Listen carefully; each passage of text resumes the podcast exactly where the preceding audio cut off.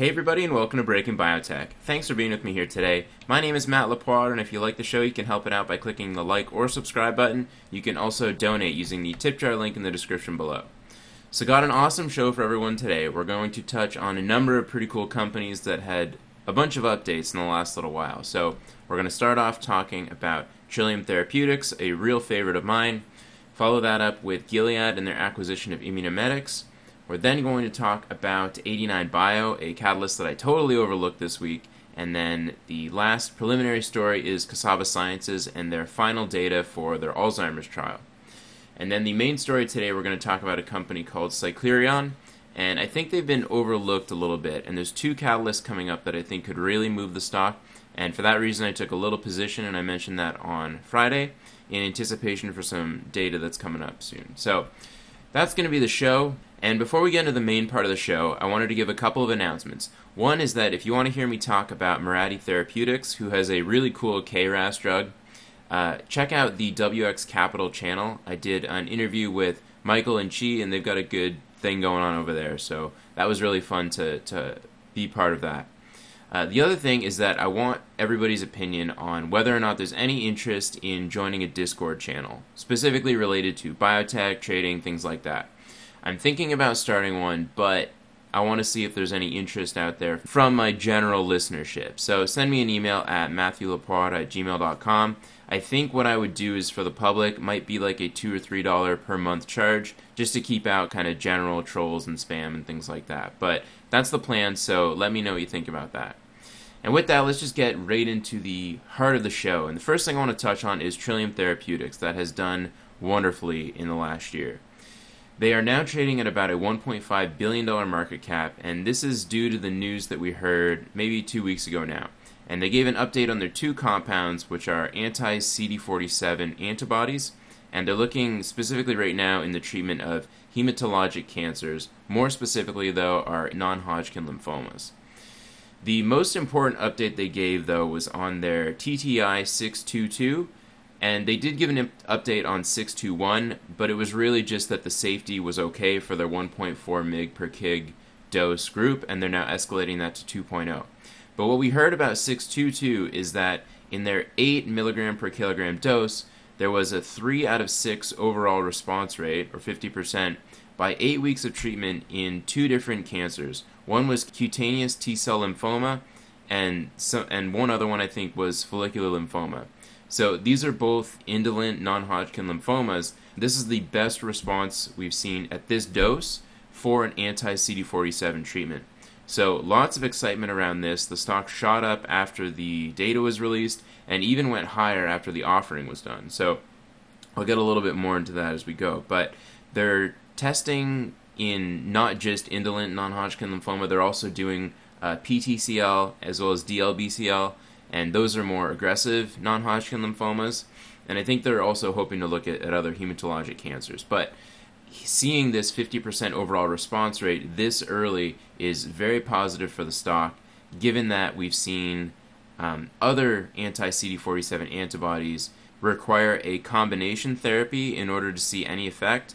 And even the company that was acquired by Gilead, which was called 47, they only saw maybe one out of their entire patient population that had any kind of response as a monotherapy. And they were sold, I think, for a four or five billion dollar valuation to Gilead. So a lot of excitement around Trillium. They have not seen any serious safety signals, and what that means is that they're still trying to find that maximally tolerated dose that would be used for future studies. And we're going to expect to see an update in data in either late 2020 or early 2021. Uh, they've mentioned that they're going to put some abstracts in ASH, which is December 5th to December 8th, which the abstracts are probably going to be coming out before, unless there's an embargo, but we'll wait for the winter to, to see that. Now, one thing that somebody pointed out to me on Twitter is that they've added selected solid tumors to their clinical trial here. And if we just assume that the latest completion date is when we'll see any of this data, we're looking at around June 2021. So for my investment, I'm pretty happy to hold on to this given that there's such a positive effect here. That if they do see an effect in solid tumors, we know that solid tumors have a way larger patient population than the hematologic cancers, so the potential for this drug to bring in significantly more revenue is still there. And I think it remains to be seen how that data will look, but I feel pretty good about that and I'm willing to hold for that reason. Another thing we heard is that Pfizer took a $25 million equity investment in the company, and we heard some people on Twitter speculate that Pfizer may have given them a buyout offer and Trillium instead rejected that. So instead, Pfizer made a deal with them that, hey, we'll do this $25 million investment so we can kind of look at the data and be a partner in, in this way. So some people have been speculating about that, but I still think that Trillium is a buyout contender and it's going to take them to bring in more data and then fully realize the value of their technology in order to get the appropriately valued buyout. So I'm holding more so for the previous reasons I gave, but the buyout would also be nice. And I mentioned the public offering already, but they offered 11.5 million shares at $13 per share for a total proceeds of around $149.5 million. Uh, I was kind of surprised at this raise, but you know, companies now are just raising when they can, not really when they need to. And luckily here, it didn't actually have a negative effect on the stock. The stock, I think, closed on Friday at around $16 per share. So looking pretty good. Very exciting about the company. And uh, yeah, I look forward to seeing more updates in December or early 2021. Let's move on to Gilead because this was an exciting event. We finally saw some M&A activity, and we heard that Gilead acquired Immunomedics for $88 per share. And Gilead valued at around $81.5 billion very big company, and they valued Immunomedics at $21 billion, and this is around a 108% premium to their close on uh, September 11th. And really, what this signals to everybody is, is that Gilead is trying to continue to break into the oncology space, and we've seen they've done a number of acquisitions in the last little while. One of the most notable ones is the Kite acquisition in 2017, and this was done for $11.9 billion and they were obviously very far along in their clinical program. But the Q2 2020 revenue for Yescarta, which is the kite CAR T therapy, was only $156 million. So they paid about $12 billion, and they've still yet to come close to making that money up in the quarterly revenue of Yescarta. Now, Yescarta is only third line or higher uh, non Hodgkin lymphoma, but it seems like Gilead is committing more to get into the oncology space with their acquisition of Immunomedics. And here, they could make a pretty big impact because we've seen the data from Immunomedics. It's pretty strong for breast cancer as well as urothelial cancer. And their ADC platform, antibody drug conjugate platform, could really open up more potential. And we've seen that Immunomedics has talked about non small cell lung cancer, but really their technology is surrounding TROP2 overexpressing cancers. So, with the resources like Gilead, they really could expand into a bunch of different indications and hope to really grow their oncology space. And I did mention in the last slide that they acquired a company called 47, so that's another cancer play as well. So they are trying to grow this space. And so after this news, we saw the XBI actually increase substantially afterwards. And we also saw that Mirati Therapeutics increase quite a bit we recorded that show mid last week when the stock was at like 130 in the 130s 140s and then i think it closed on friday at around 160 something so definitely missed our opportunity to buy Mirati there and i didn't take a position but just kind of giving a follow-up update to our, the Mirati interview i did with wx capital anyway great to see and congrats to all the immunomedics holders i know i've spoken to a few of you out there and i wish i hadn't sold obviously but uh, it's nice to see so with that, let's get to 89 Bio. And 89 Bio is a NASH stock. They have a long-acting FGF21. And what we heard is that they announced positive top-line data from their phase 1b 2a trial of Bio 89100 in NASH. And their ticker symbol is ETNB.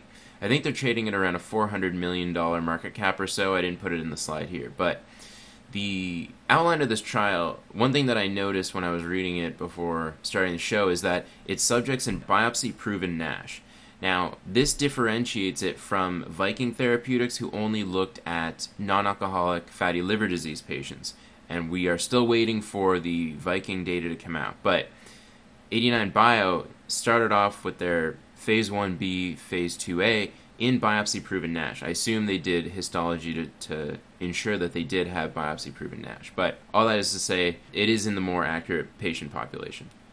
And what they looked at specifically is reductions in liver fat. This was the primary endpoint, and we saw that it had very good efficacy, very comparable to Akero, which has their own long acting FGF21 and this was better than Madrigal Pharma's as well as Viking's, the thyroid receptor beta agonist, which I also like in the NASH space.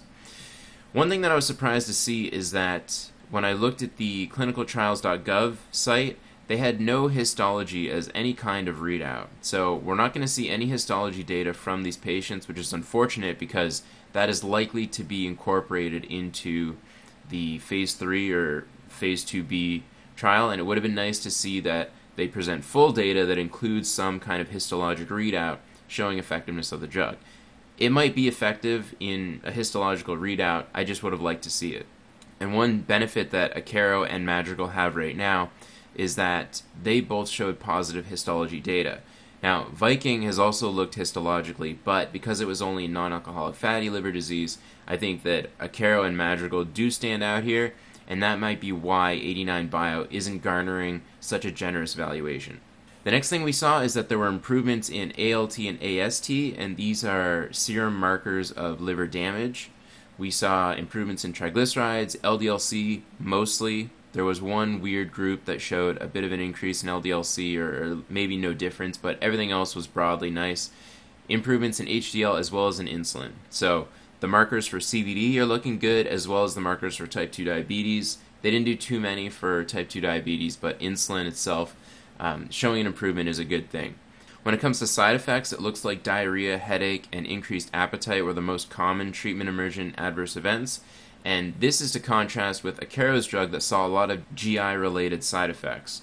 So in this instance, 89 Bio looks a little bit better, but I don't know if that's going to move the needle too much. I think if all the drugs end up being approved, the one benefit that Madrigal and Viking are going to have is that they are oral once daily treatment, whereas 89 Bio and Akero are going to be injectables. So obviously, patients would much rather take an oral pill than be injected. So we'll see how all of that plays out. We saw that 89 Bio, soon after they released the data, offered 3 million shares at a price of $28 per share for a total proceed of around $85 million. I was surprised they priced it so low.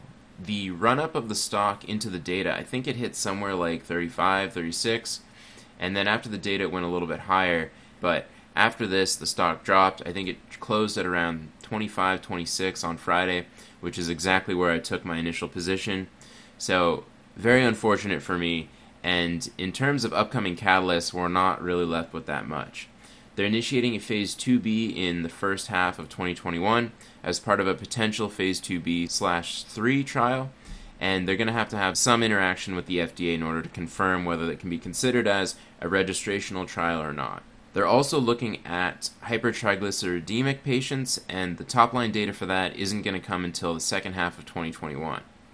So I'm left with around 20 shares that I could have sold at a nice profit, but because I just completely overlooked this and, and didn't notice it, you take one day off the market and it'll burn you. I'm left with basically no profit. So I think I'm just going to sell here and wait for a new Nash opportunity, even though I have been holding on to Madrigal and Viking for so long.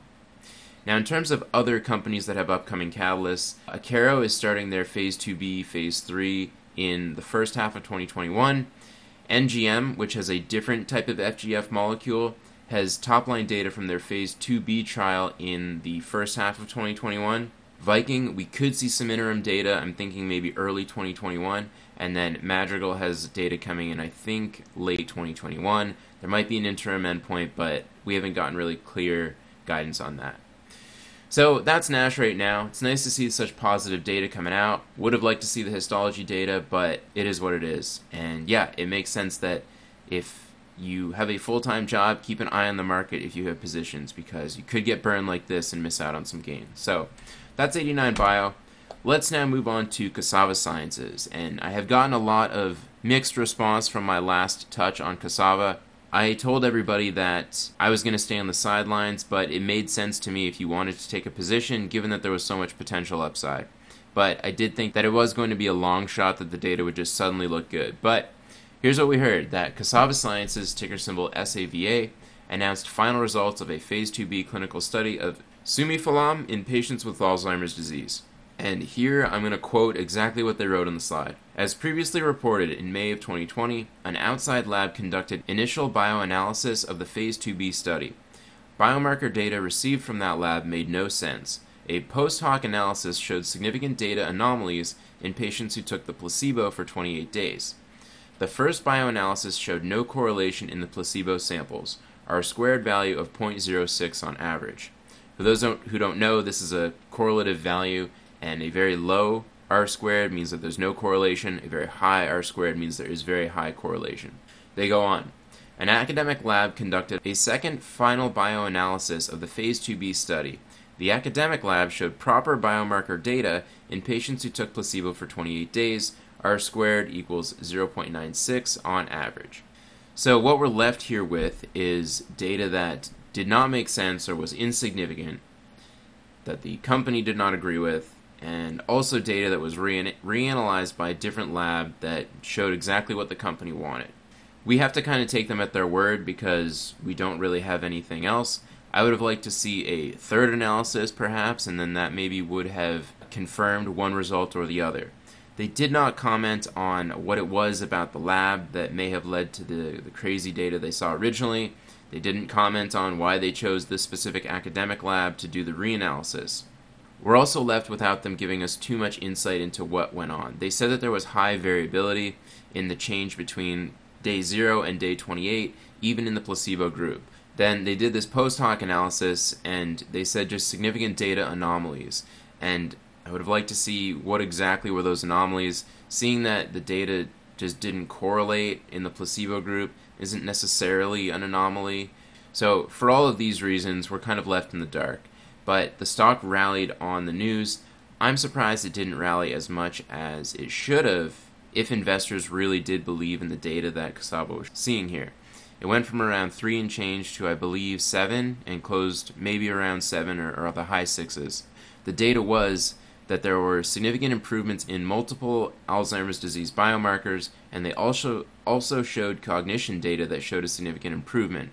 So across the board, very positive. If they had have shown this in May, I think the stock would have been a lot higher, but because of this suspicious data thing going on, I think people are a little bit weary. So, like I mentioned, the stock closed around 7 after the data was released, and then we heard that the CFO as well as a board member purchased a significant number of shares after the data release, and this sent the stock rocketing to around 10. And I believe the end of day on Friday it closed around 10, and this has kept the market cap above $200 million.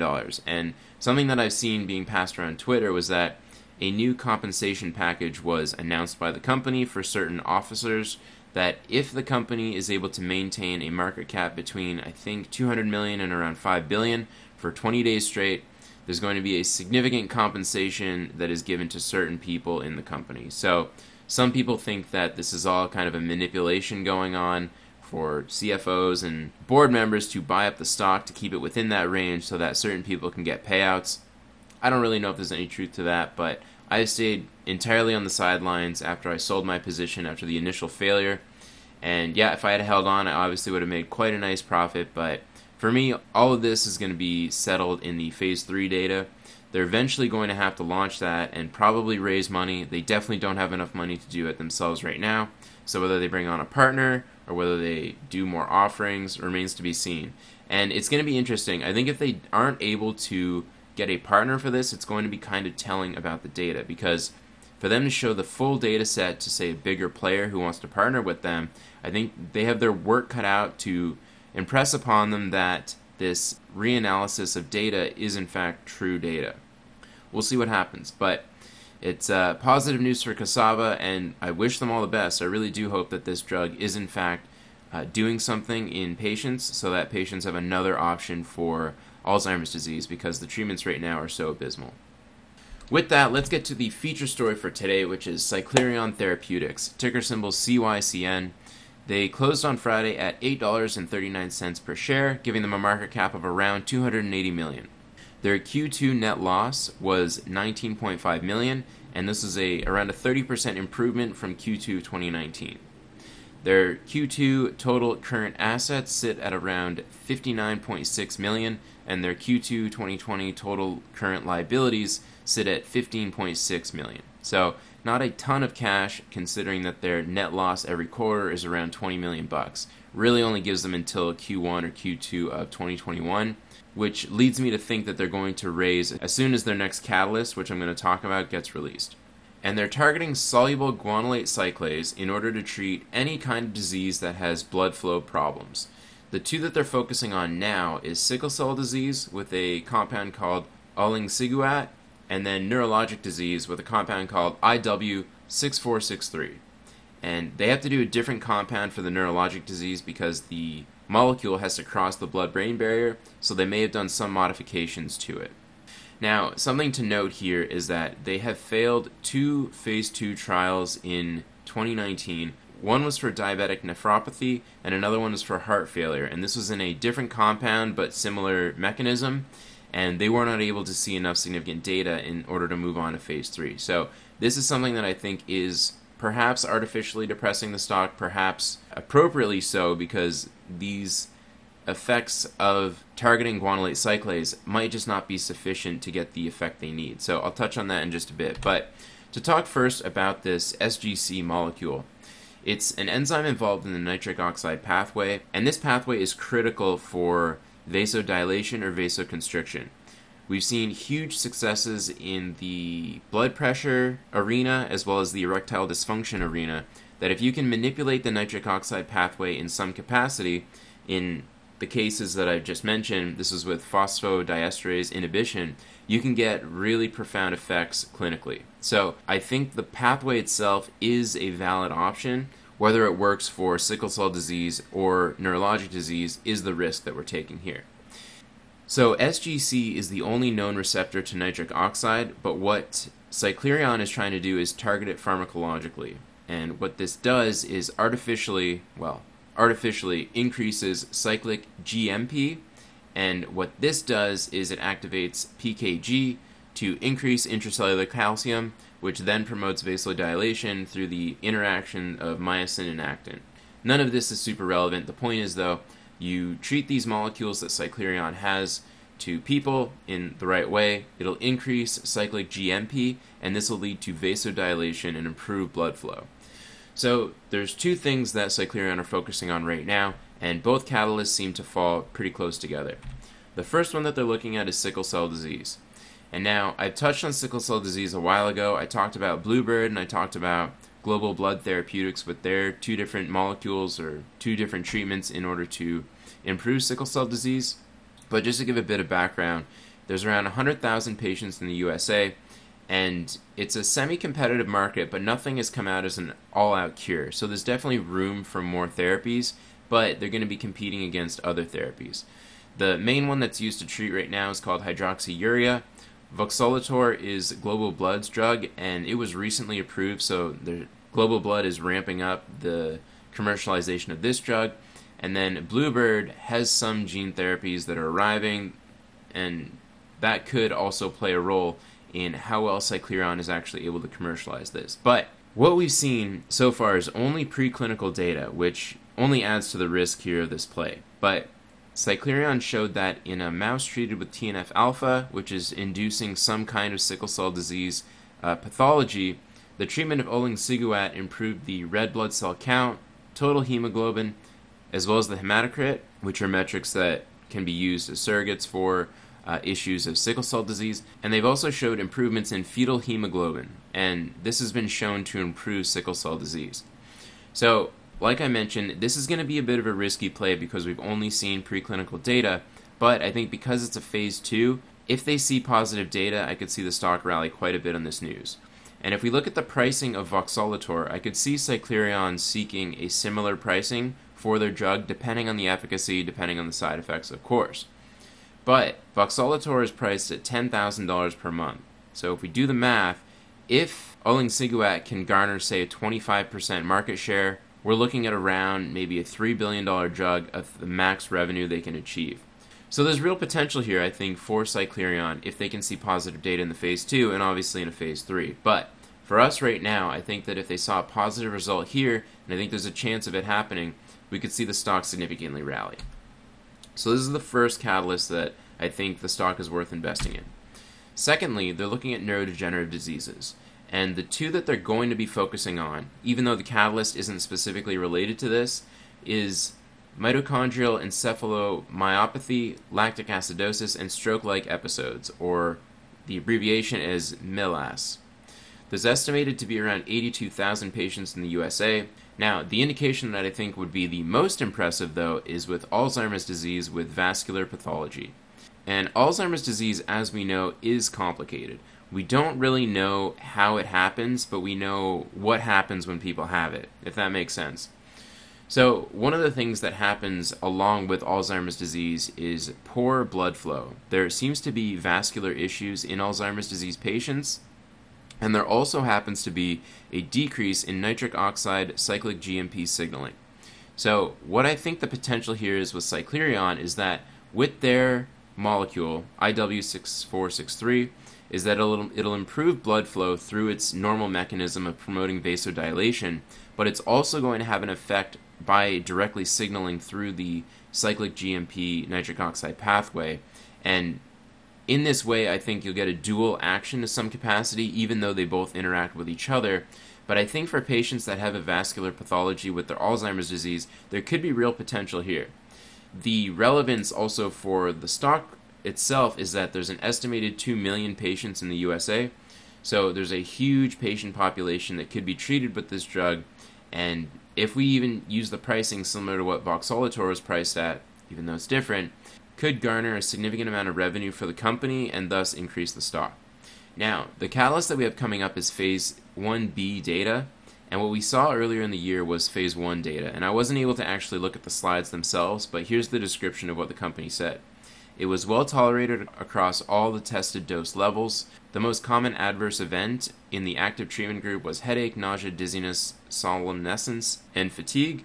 All of these were mild and there were no serious adverse events. This is good. There was a reduction in blood pressure, but you would expect this for a stimulator of soluble guanylate cyclase, given that it promotes vasodilation. So, I think for patients that lowering blood pressure isn't some kind of risk to them if they're on some other kind of drug, uh, I think this could be a real option for them, assuming there's efficacy. Now, the PK data, so the pharmacokinetics in terms of how long the drug sticks around, how much drug stays in the blood system, they looked at this at the cerebrospinal fluid and it, they demonstrate nice penetration of IW6463 into the central nervous system of patients at expected levels for it to be pharmacologically active. So, not only do you see a reduction in blood pressure, which I assume means that there's systemic effects going on, but they're showing or they're telling us that they expect it to be pharmacologically active in the CNS. I think this remains to be seen, but in the phase 1b data, we're likely to see if that's true. So what they then say is that these data along with the plasma PK level support development of IW6463 as a once daily orally administered therapeutic. So I think there is potential here. Obviously, it's a high risk play given that we've only seen failures in phase 2 data with this company but I think that we have two shots at seeing a success. So, to give more details on the catalysts themselves, the sickle cell disease phase 2, they're looking at 70 patients across various sickle cell disease genotypes. It's a 12 week treatment of four different doses, and they're specifically looking at PK, tolerability, biomarkers, and efficacy from an ePro system, which is something that Global Blood did as well. It's a personalized system to measure outcomes. We're expecting these results in September of 2020, and the company's already been meeting with, I think, H.C. Wainwright, so we should be seeing this in the next week or two. The other catalyst is on the CNS side, and this is a phase 1b trial, and they're looking at 24 elderly patients. They're going to be looking at PK, safety, and target engagement. Target engagement to me here is key. We want to make sure that the compound IW6463 is able to cross the blood brain barrier and specifically hit the SGC in the brain in order to have an effect. We're not really looking at efficacy so much here, but I think if they see a positive effect, it could be a booster for the stock as well. They wrote in their corporate presentation that results are expected in late summer of 2020, so I think we could be seeing a an update pretty soon. They are planning to launch a 2A trial in MELAS in Q3 of 2020. So that I believe is is on its way. And then they're also going to be doing a phase 2A CNS trial starting in the first half of 2021. And now I mentioned their cash position is pretty light. They only have enough cash until early 2021. So for this reason, I think that I'm going to be selling almost immediately after the date is released. My verdict is I'm going to take a small position at $8.60. I bought around 100, 100 shares. If both trials succeed, I expect the stock to go around 20, 25. Failure would likely see the stock go down to 2. But again, we could see one trial succeed, one trial fail. Could be a wash. So I'm going to be closely watching this one and hope to make a profit. But I do plan on selling after the data release because I do expect them to raise just after. And that's Cyclerion. So, for the next couple weeks, uh, everything is going to be political. We should be seeing some debates between the two candidates, and that should be very interesting to see. We also saw pretty recently that Justice Ruth Bader Ginsburg died, so the temperature is really heating up in the country when it comes to the political situation. We may see more riots, more civil unrest, given that the Republicans are committed to pushing a candidate to vote, and obviously there's a lot of people on the other side of the aisle that aren't happy with that. So remains to be seen, but I think that the uncertainty in the market we've seen recently is due to the political situation that's escalating. Um, we've also seen that tech has been a real driver of the stock market, and with a slight breather in tech, they've sold off a bit. We see the stock market follow with it.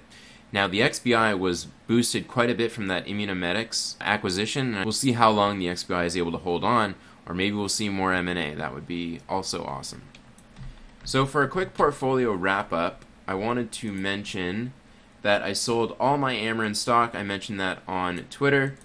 Very disappointing. I uh, lost. Uh, my loss was 76%. Very unfortunate. Trillium has largely made up for the gains that I've seen this year. I've also seen nice increases in TGTX and some of the other companies I'm not going to touch on, but Q4 is going to be very awesome. There's going to be a lot of readouts there, and it should be very interesting to see what happens. I also put my position here. I bought 100 shares of Cyclerion at $8.60, and I don't expect this. I don't expect to hold this very long. And then here's my 89bio position back down to 25 and 53 cents. So I'm about even, and I think I'm just going to sell this next week and use that money for something else. Overall, I am finally flat for the year. It's taken nine months for me to go from very low to flat. It's kind of unfortunate, but I do think Q4 is going to be great for me. And then, yeah, overall, we saw the XBI and the IBB rally in the last couple weeks with a large decrease in the NASDAQ, the SPX, as well as the, the Dow Jones. So conversely, we've seen that volatility has kind of lowered in the XBI and the IBB, whereas it's shot up in all of the other indices. So we'll see what happens in the next little while, but it's nice to see the XBI and the IBB continue to rally. So with that, I'm going to wrap it up. Uh, I want to thank everybody for your support. Love all the emails and the engagement on Twitter. Let me know what you think about this Discord channel. If you'd be willing to pay two, three bucks a month to join, uh, I plan on inviting everybody who's donated to the show so far to join for free. But if you want to pay the couple bucks a month to join, uh, let me know what you think. I think how I'm going to do it is through Patreon. So I might start a Patreon and give people a bunch of options if they want me to review a stock. They can pay the fee on Patreon and then I'll take a look at it. And then if you want to pay significantly less but just join the Discord, you could do that as well. So that's what I'm thinking. Let me know what you think. Also, go check out my interview on WX Capital's channel where I talk about Mirati. That should be a huge event in October, so definitely keep an eye on it. I wish I had taken a position when I did the interview and I missed out on a bunch of gains since the stock is trading so much higher now, but it is what it is. With that, I'm going to wrap there, so thanks again, everybody, and we'll see you next time.